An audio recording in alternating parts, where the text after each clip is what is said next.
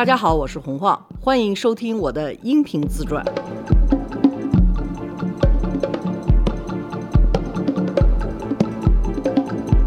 罗叔好，大家好，浩你好，嗯，我们接着再说说杂志吧，因为上次只说了一个我怎么开始的，后来就进了时尚圈了，这真的是一个特别八卦的一件事情。嗯，其实我刚做杂志的时候，根本不想做时尚类的杂志，我特别喜欢做的是家居类的杂志。哦，做设计特有意思。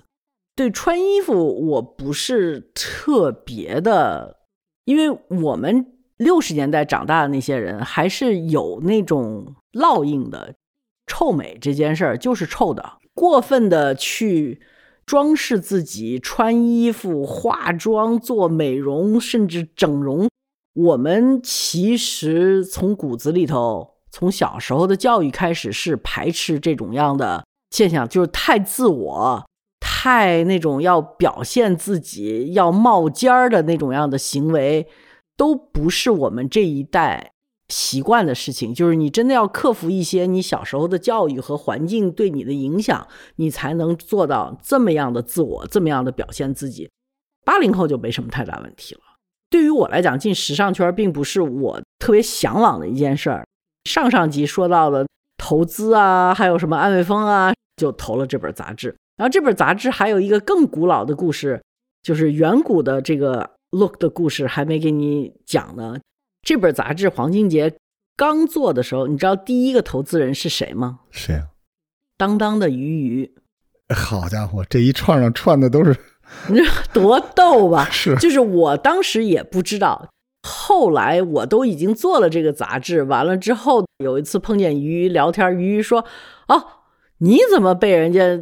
挖了个坑跳进去了。他说：“我是自己把自己从那坑里头刨出来的。”我就给他讲了那个故事。完了，鱼鱼说：“这不是明眼人都能看得见的吗？说如果像你这种样没商业感觉的人都能看出来，那你说怎么办呢？”我说：“那你怎么后来爬出来的？”他说：“他呢是第一个投资人，甚至连黄金杰后来 I Look 的那个杂志合作方都是李国庆给他找的。嘿，好，当时鱼鱼是投了五万美金。”第一次缺钱的时候，好像是黄金杰又去要钱的时候，鱼就说：“你这个结构不对，你这个整个的赚钱的结构是错误的，你这样永远赚不着钱的，这个企业不可能盈利的，所以你必须调整这个。”当时他就跟黄俊杰可能吵起来了，但是黄俊杰那个时候已经找到了第二批的投资天使，其中包括我那个朋友安伟峰，他不是华尔街的，又黑石公司什么就财大气粗。他好像有一次就听见鱼鱼在跟黄俊杰说话，反正鱼他强势的时候也蛮强势的，尤其黄俊杰肯定不懂这种投资的什么道理啊，怎么怎么着，反正就听着鱼鱼在那儿说黄俊杰。安伟峰呢就要英雄救美人，鱼鱼走了之后就问黄金杰说：“刚才那人是谁啊？”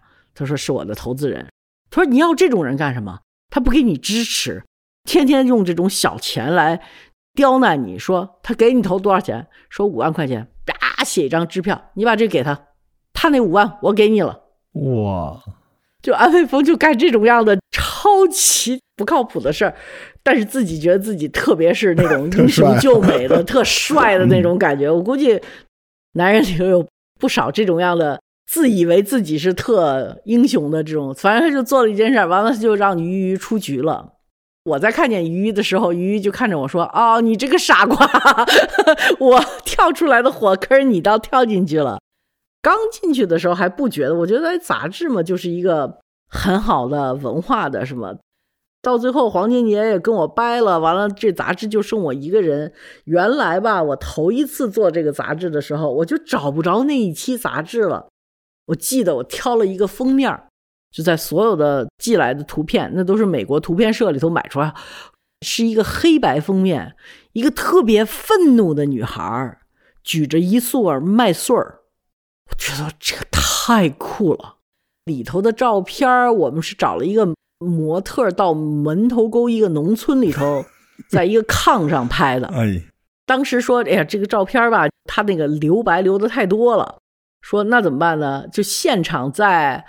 工厂里头，我和一个编辑在那儿编诗歌。做的旁白，哎，我那本杂志真的是没有了，这儿有，我真是把它找回来，绝对是巨大的一个丑的，不能再丑的呢。但是不管那个时候，就是还是觉得自己啊，文艺呀，特好，做了杂志了，然后就碰见了所有的事物，什么人家给不给你出刊呐，什么过了那个坎儿之后呢，就发现广告拉不来，开始去拉广告，那个时候。iLook 最大的投资广告商是宝姿，宝姿呢有一个管广告的女孩儿，但是她很牛很牛的。我是在北京约她，那个时候北京就在美术馆后头有一个特别小的店，他是来北京，慢慢越来越多了，就在百货公司里头或者是商场里头就有了。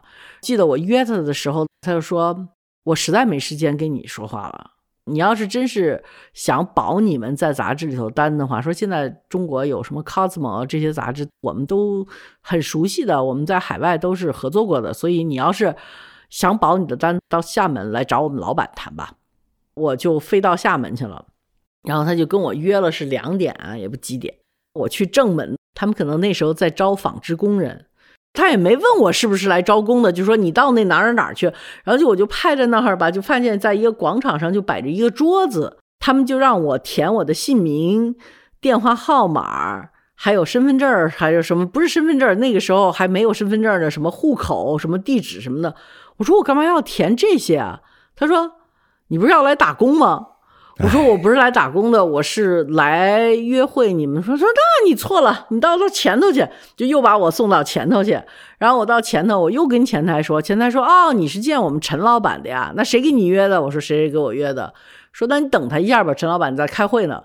他们就特别牛的那种，说那你就他那个等候区已经坐满了人了。他说那你就等着吧，要不然你就坐楼梯上吧。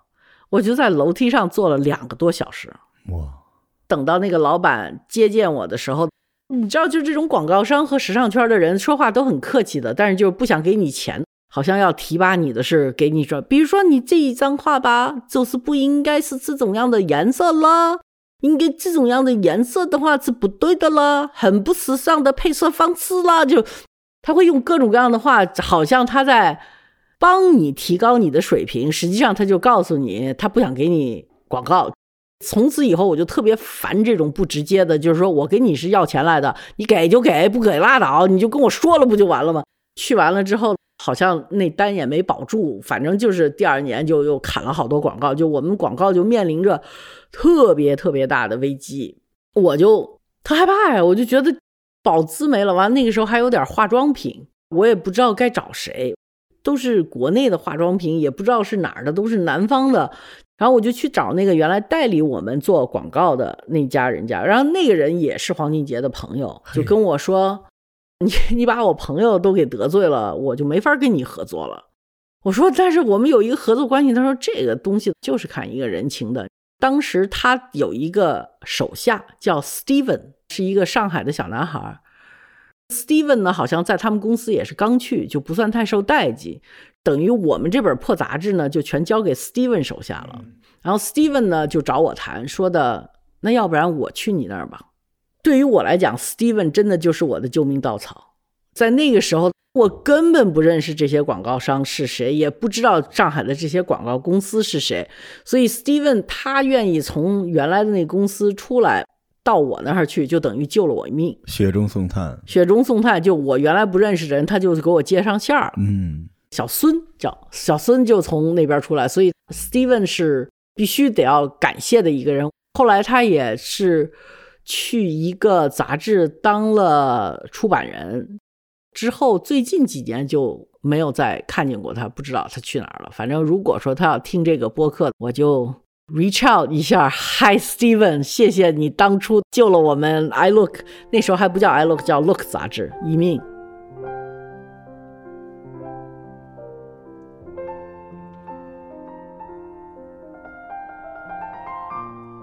办杂志就会经常出这种样的事情，完了他就把这个接上了。接上了之后，当时在北京就一个特别偶然的情况，我去王府饭店碰见了当时在爱马仕做市场的一位叫张天惠的女士。张天惠呢是香港人，她跟我呢就聊天聊的挺投机的。他就跟我说，我们的广告呢全是香港在定，说我们香港过来人的时候，你跟他们见一下面吧。当时香港来了一个人，就跟我们说，就是爱马仕怎么回事。然后我就觉得很有意思。然后我说，那其实我还是挺喜欢讲这种历史啊，这种故事啊。那个时候他们还在讲做马鞍子怎么起家，给了我一本书。我说，我们能不能就这本书的出版做一个软宣什么的这样的？然后呢，他们说可以试一试。给我的第一单外国奢侈品的广告。就是因为张天惠牵了这个线儿，然后拿了一单爱马仕的广告。你要在奢侈品里头有了爱马仕的广告，嗯，其他的就都好说。基本上你就等于有人给你做背书了。之后呢，张天惠又离开了爱马仕，去了香奈儿，他又将香奈儿的广告给我。I Look 关门的最后两单广告也是爱马仕和香奈儿这两个公司呢，从总部来讲有一个。我到今天为止应该是特别感激的一个政策，就是他们在投所有的大牌杂志，包括什么 Vogue 啊、什么 L 杂志，必须要求他们每一个地区都选一本本土的杂志去投。哦，他们认为最好的创作力永远是在本土的这个里头。做到这种顶级的奢侈品，他们的投资并不是那么大，跟什么汽车呀、手机比起来，那就根本没法比了，不是一个量级的。但是他们到最后都会要求你去投。那相对来讲，像路易威登、Gucci 啊，不会有这样的，就是你到不了那个数字，你的什么进不了他们的 radar，他们的扫雷扫不了你，那就没你。一般扫的全是外国杂志，不会有一个本土杂志。它不像这种样的家族性的企业，它会规定我要你去发现一下当地的一些创造力是在什么地方，跟这些人有一个关系。我也非常得益于这个。偶遇和后来所带来的这两个品牌对这本本土杂志的支持，那个时候拉广告呢就成了我的专业任务，我就到处拉广告。除了拉广告以后，还得发行。我在非正常生活里头写过一个段落，就是我发行做的最惨的。那个时候吧，上海有一个有一个百货公司，就像赛特那样的，就是所有的名牌全在里头。他那门口的那个摊儿呢，就一个老头特牛逼，就所有的外国的奢侈品牌都要去看你的杂志在那个摊儿上有没有。可能因为把我的发行人不也给换了吗？所以就把这个老头得罪了。可能那个发行人跟这个老头特别好，嘿，我就得跟这个老头去搞关系去。然后我就记得我夹着两条中华牌的香烟。跑到那个老头的那个摊儿那儿去蹲着，也蹲了差不多一个钟头，老头才从外头回来。那个时候我妈妈刚出了一本书，是跨过厚厚的大红门还是什么？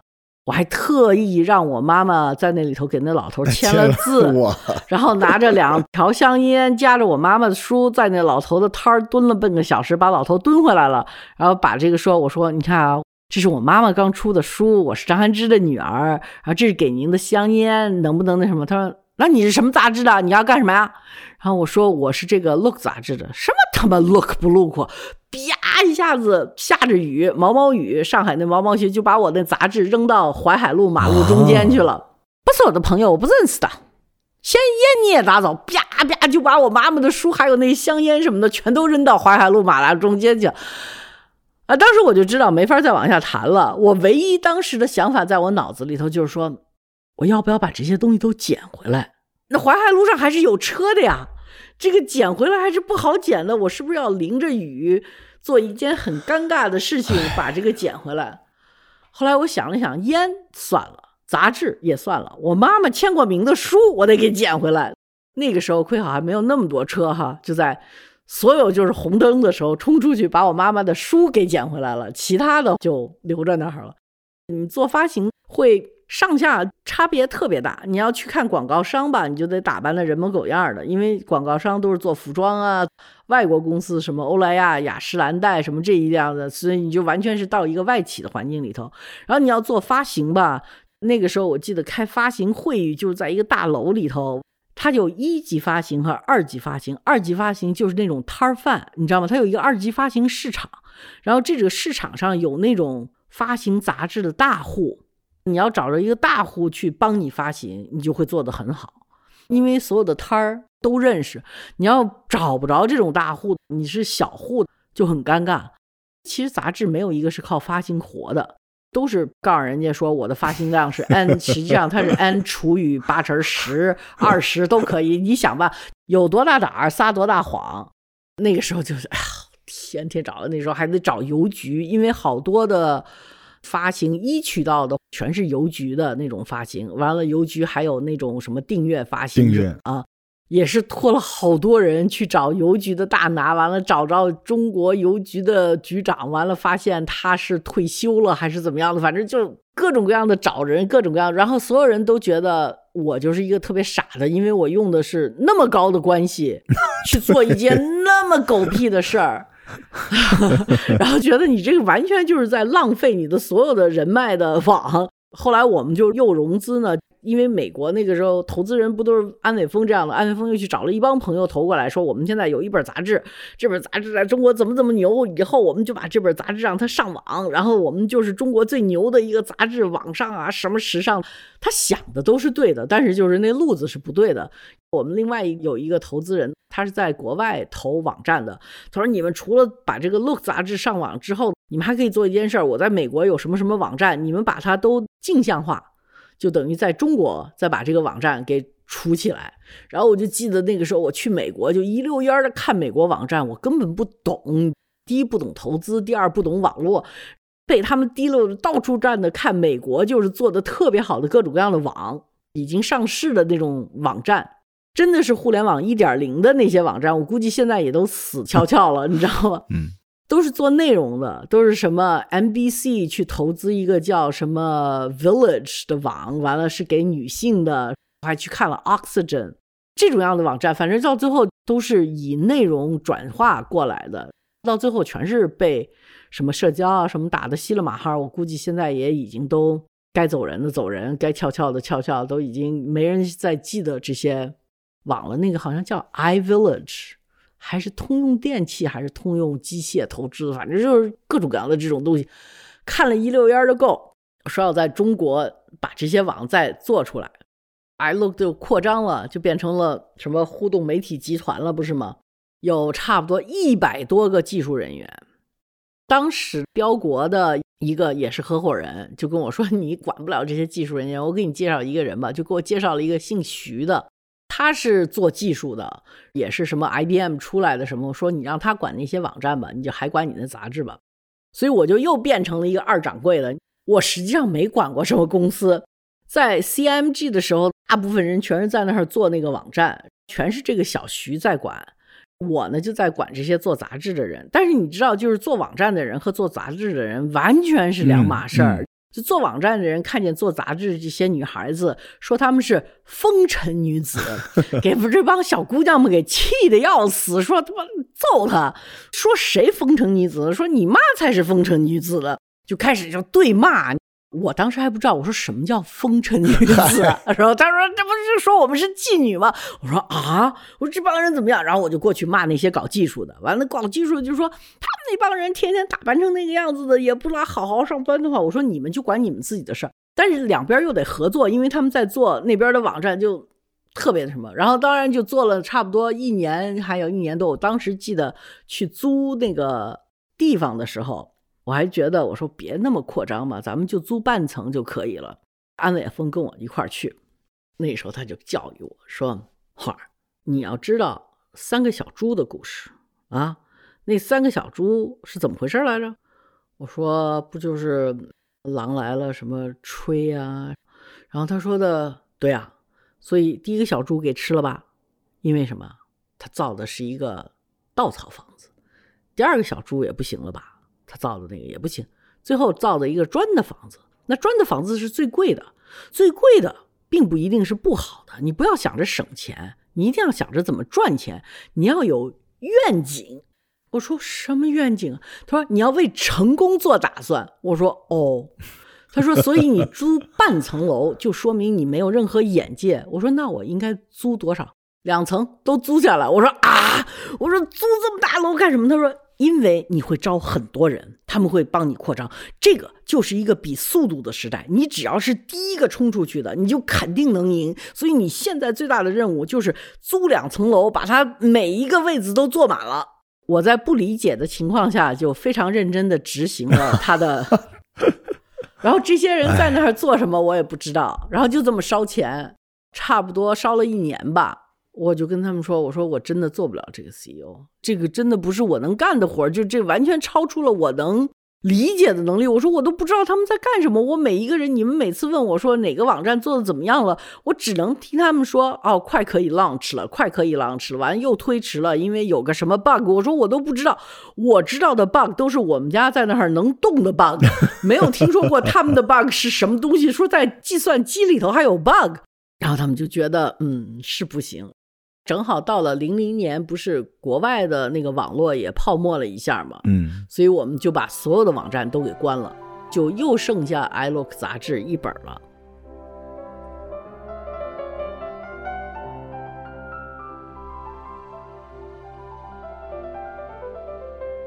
股东呢还是不安心，说的不能就一本杂志，资本的要求就是你必须得要有规模，没有规模不行，就去签了。一本外国杂志叫《Seventeen》，十七岁还去签了一本《乐》杂志《Time Out》，嗯，现在还在做呢。对我喜欢。后来是卖给王伯明了，就卖给财经了。做《乐》杂志的时候，就是什么叫大炮打苍蝇哈。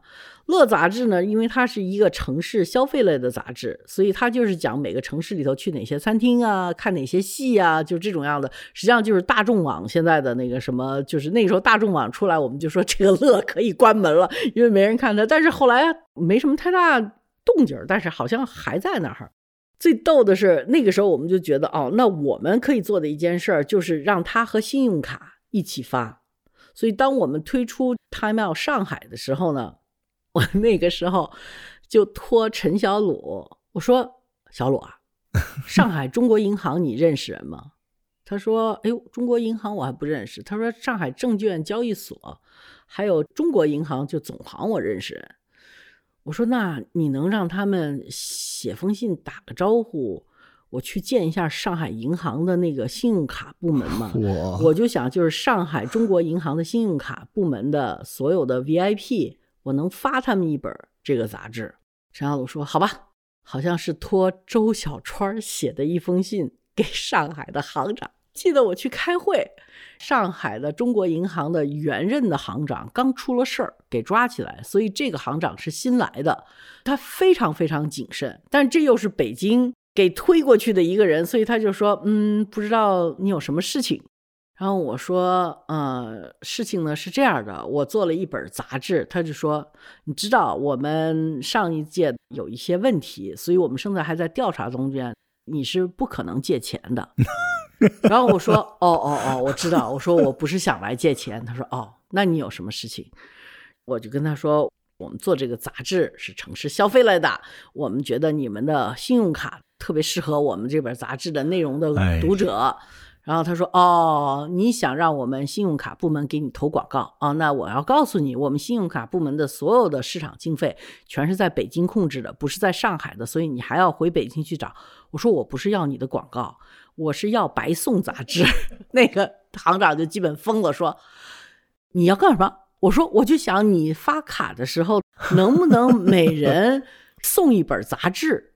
他说：“呃，这个是不行的呀，我们这些卡持卡人。”他的地址啊，都是他的隐私啊，我们不可能给你的。我说不用，我说我们把杂志给你，你给他寄。他说那也不行啊，这个寄杂志是要有费用的。我说费用我们出。哎，然后他就看着我说：“你是让 周行长打招呼到我这儿来，你要干的事儿就是你自费。”让我们送一本杂志是吗？我说对对对，就是这个。他说哦，那行，我给你叫一个人，啪就叫了一个小男孩过来说，这事儿你找他谈就行了，你不要找我了。完了，行长就走了。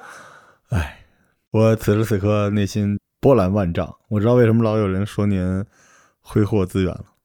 嗯，不好好赚钱。您这个作为 IPO 都行了，费这么大的劲。这个事儿还在建行重复了一次。也都是董事长级别的出来说干嘛？打个招呼送杂志，人说哦，这还是头一次。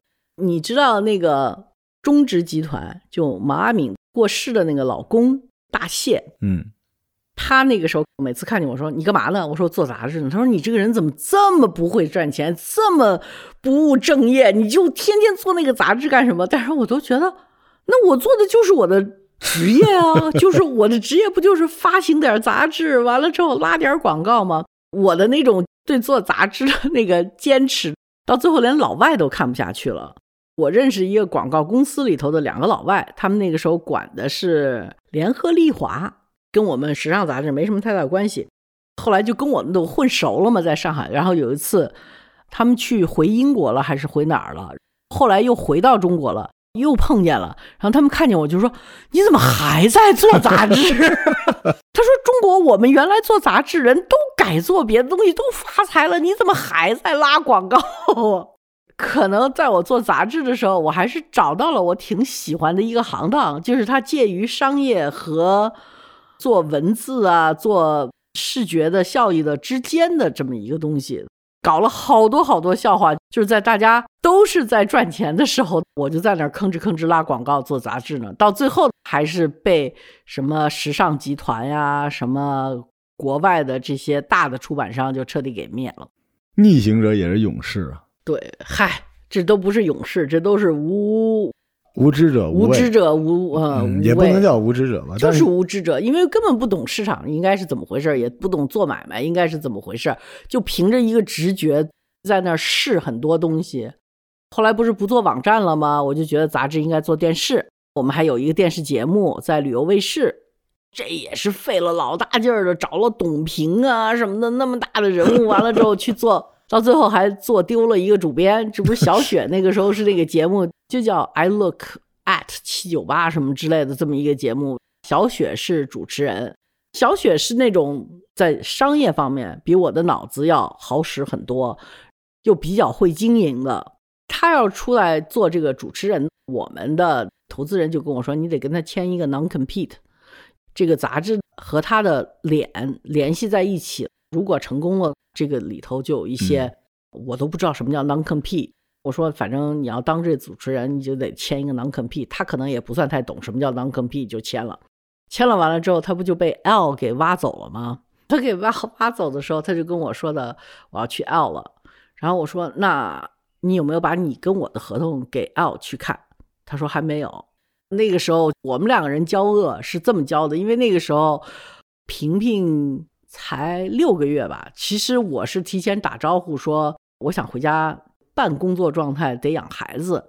他呢都答应的好好的，完了之后过了一个月就说要走了，所以对我来讲也是当头一棒。我当时呢就想，那这个人走不能够瞎留的，反正我这人是不算太会哭的，但是我就发现中国的女孩子眼泪还是很重要的武器之一。她哭的稀了马哈的，我也没哭，他就说他要走。然后我说我没法放，要不然就按照这个 non compete 去赔偿。然后他就说他不想给 L 看他们这个合同，因为他怕这个合同看完之后，阿善那边就不要了，觉得成本太高，去挖一个主编。我说那不行啊，我也没办法，你就得给他们看。他说那就反正说了好多办法，什么我私人给你三十万呢，或者是说什么让 L 代替你去做发行啊，你不是不爱做发行吗？是吧？我说这都不是办法，因为你毕竟是两个公司。虽然我是小嘎巴豆，他是大老虎，那也是在一个行当里头是竞争关系的，不能这么做。后来我就记得 L 的那个曹伟明来找我谈，我还特别怕他欺负我，我还带着个律师一块儿去跟曹伟明谈。然后曹伟明看见我带着律师，呵呵呵就笑了，说：“红花啊。”你这个小杂志干嘛签这么严谨的合同啊？我说曹老板，我就等着你给我付这个钱，我今年还有点利润呢。到最后阿善真的是把他给赎出去了。嗯，所以挺逗的。可能我在做杂志的时候赚的最爽的这一笔钱，就是 就是阿善赔了我 一个挖编辑的 non compete。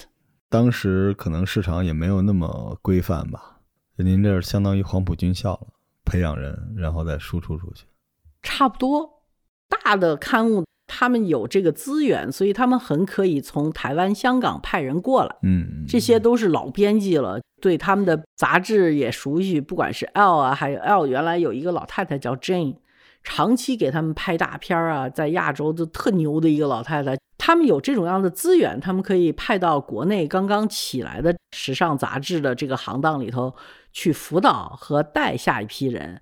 我们没有，我们本土杂志靠着生拉硬拽的带徒弟，到最后发现我们用过的摄影师也好，模特也好，成长的非常快，也都非常好。很快我们就用不起了。对 对，就是这样的啊。曾几何时，至少在市场上拍着的三四个杂志里头的主编是 I Look 出去的。我可能到那个时候心态比较好了，说谁谁谁又要走了，也咯噔一声，然后人人家去当主编了，那就当主编吧，慢慢就习惯了。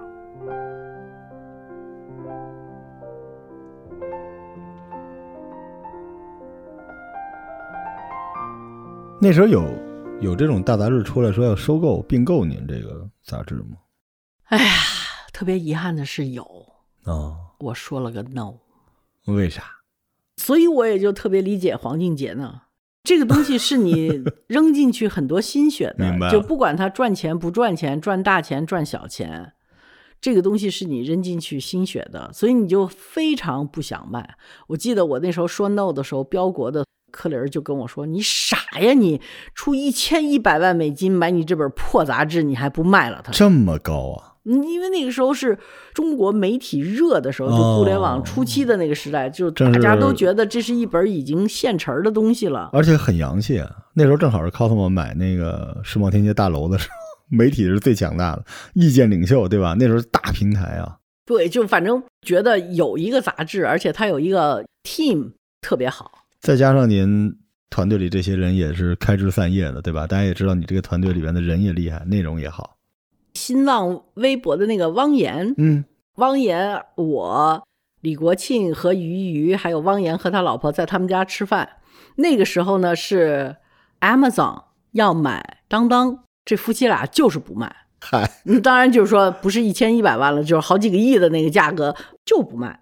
当时于跟我说，那时候人家才出一千一百万美金，你不是也不卖吗？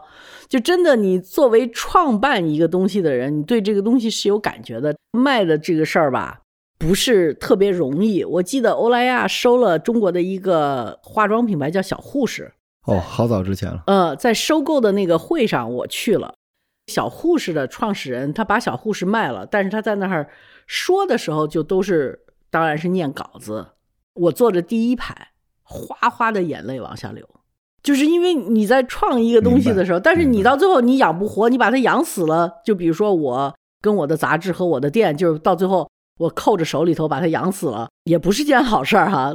只要是做生意，该出手还得出手。您重新选的话呢？如果回到那天，那应该是两千零一年、零二年，差不多那时候吧。啊、如果回到那时候呢，重新来一遍，绝对买，肯定买。嗯，肯定买。我听这一段特有感受。你知道我当时拿了很多的钱做我的那个中医连锁，其实到最后是有一个机构出来要收购我的。那个时候我手里的股权就是只有百分之四十多吧，加代持，就因为我三轮了嘛。但其实如果我坚持的话，我是能卖掉的。很简单，因为那时候我不卖，我公司就死了。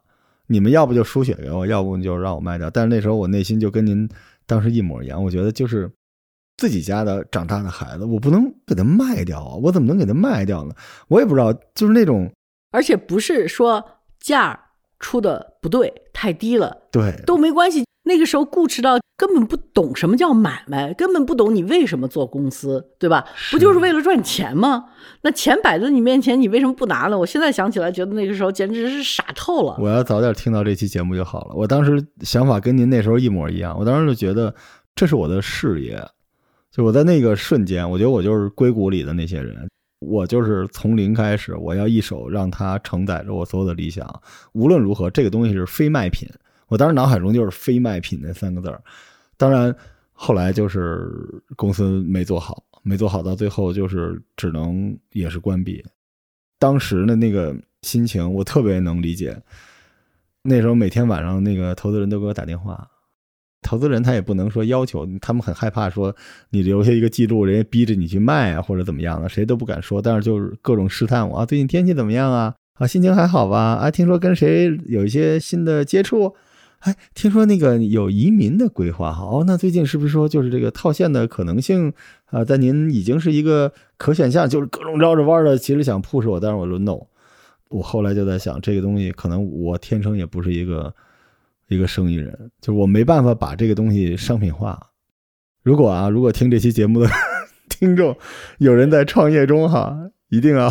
一定要知道在商言商这件事儿，在商言商不是说你不去说别的，只是说你在商，你要记住，商业就是一个利润的关系和利益的关系，你不要看见利益不去拿。是的，是的，一个死掉的公司，就是无论如何不可能改变这个世界的一丝一毫。对你真的爱它，你就让它生存下去。对，所以我那时候就犯了一个特别大的错误，就没买，自己就扛，扛到最后给扛没了。但很帅，很大呀！那时候那个公司挺大的。后来我们不是就把那些做互联网的人全给开了吗？我那次开人是我最不会做的。我有一个朋友点点姐，有一次到我们公司来看我，正好是那天我就一天在那儿坐的，就是到我办公室来一趟。我跟你说啊，我们这个现在不做了，所以就一天，好像那一天我开了二十个人吧。点点姐来看我的时候进来，我就抱着点点姐嚎啕大哭。唉。甜甜说：“你怎么了？”我说：“我今天开了二十个人，他们有的都是有家的，有的媳妇儿刚生孩子，我怎么干这么缺德的事儿啊？”就就我就在那儿，我就觉得特别对不住。其实这些人全是技术部门的，我连好多人我都叫不上来名名字，不认识。当你在一天就在做这个让别人不高兴，也让你自己不高兴的这个事情的过程当中，你是超级的不快乐。哇，这。太有画面，太有同感。我经历过呀，我那之后再也不想创业了，再也不想喊出说“请把你的理想放在我的身上，我们一起前进”这种话。我这辈子也不想再说了，就眼睁睁的开掉那些人。那是哪年？零三年。我不算太记得，那个时候我只能记得我们那个时候还在东方大厦，就在希尔顿后头那个地方办公。我得查一查我们的记录，我们哪年从那儿搬到七九八的？是我们搬去七九八之前？之前了，嗯嗯，超级惨，但是我也不后悔。如果说那时候我真卖了，后头的所有做杂志的经验我也就没有了。对，后头所有的跟中国设计师混呢，还有这些也就没有了。我挺后悔跟黄静杰的那个关系被我给搞砸了。反正他现在是绝对不会理我的，都是绕着我走的。他的妹妹在那个公司管发行，还管了很长一段时间，也做的挺好的。希望能放下吧。黄老师后来成为了畅销书作家。对啊，嗯，写那个父母格局啊等等之类的。我觉得在市场或者行规没有完全形成的时候，总会不知不觉把人和人之间的交情和冰冷的生意混在一起。但是在那个过程里边，你也。没办法，因为你身份就是你既是朋友又是合伙人，但其实你又是投资人嘛。嗯，所以我觉得这个报应这事儿，你比如说，我觉得我对黄俊杰做的这事儿，其实对他培养出来这本杂志，我去把它夺宝的这样这个夺过来，至少是说对创始人不算太恭敬的，不尊重人家的劳动成果和人家的原创的这些事情的。嗯，到最后我也是没有卖成，没有拿这本杂志赚到大钱，也是一个报应呗。也是一个好的结果。您反过来想，如果最后给他卖了，那可能您更难受。我觉得不会的，只不过我就是没这个商业智慧。还有好多这里头的故事还没讲呢。对，把这个大框架给大家竖起来，然后我们再讲其他的细节里头的做杂志里头好玩的事情。嗯，好的，那我们下期再见，拜拜，拜。